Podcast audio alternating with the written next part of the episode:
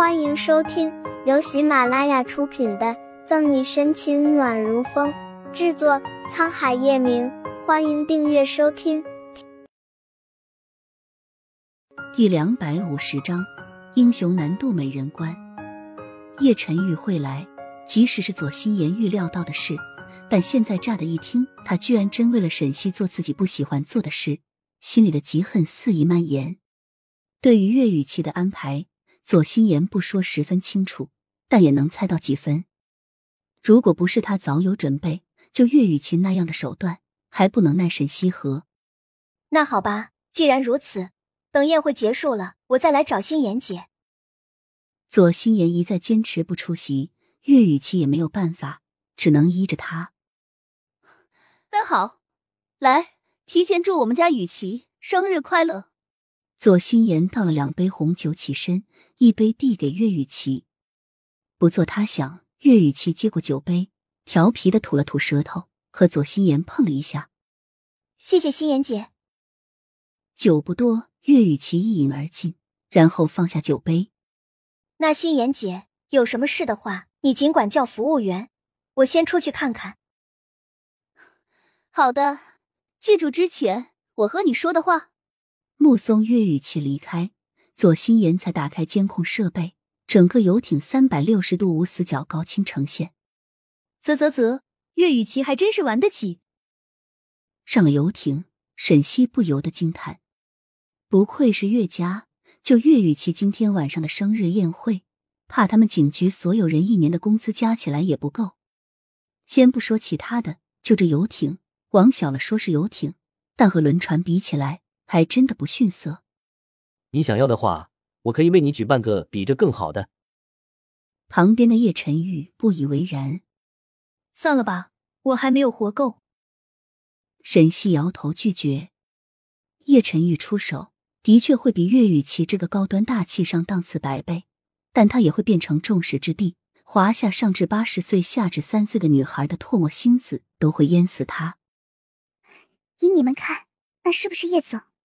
好像是爱，前次我在夜市举办的宴会上就有幸见过叶总。他挽着的那个女人是谁？怎么从来没见过？才走到人多一点的地方。三三两两凑在一起交谈的人都被这一对俊男靓女所吸引了眼球，尤其是叶晨玉浑身散发拒人千里之外的冷漠气息，忍不住多看了他两眼的女孩都莫待娇羞的低下头，若有若无的听着这些议论声，挺直腰杆走路的沈西也有点不自然了。他来之前怎么没考虑到叶晨玉的身份和他狂霸拽的外貌？现在好了。连带着他都成了话题。陈玉，你怎么也来了？和某个银行行长交流的庆熙然听见叶晨玉的名字，侧头一看，还真的看见了他，顿时犹如像发现新大陆般惊奇。但在看见他身旁的沈西时，惊艳的同时也了然了。嗨，果然都说英雄难渡美人关，看来就连王者存在的叶晨玉也免不了俗。你闲得慌，可以去帮我。不了不了，我这两天忙着呢。庆熙然急忙摇头，打断叶晨玉的话：“怂就怂点吧，谁让他狠不过这位兄弟？虽然就见过一次，还过了这么长时间，但根据吃瓜群众的形象，沈西也认出了庆熙然。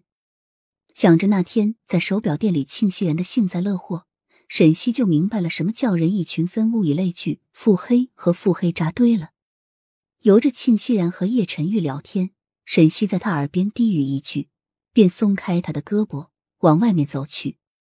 在警局忙了一天，他还没有吃东西呢。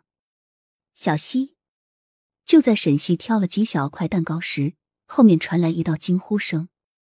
循着声音望去，沈西讶异：“西西，你怎么也在这里？不是说今天岳雨琪邀请的？”都是名媛大腕吗？怎么西西也在？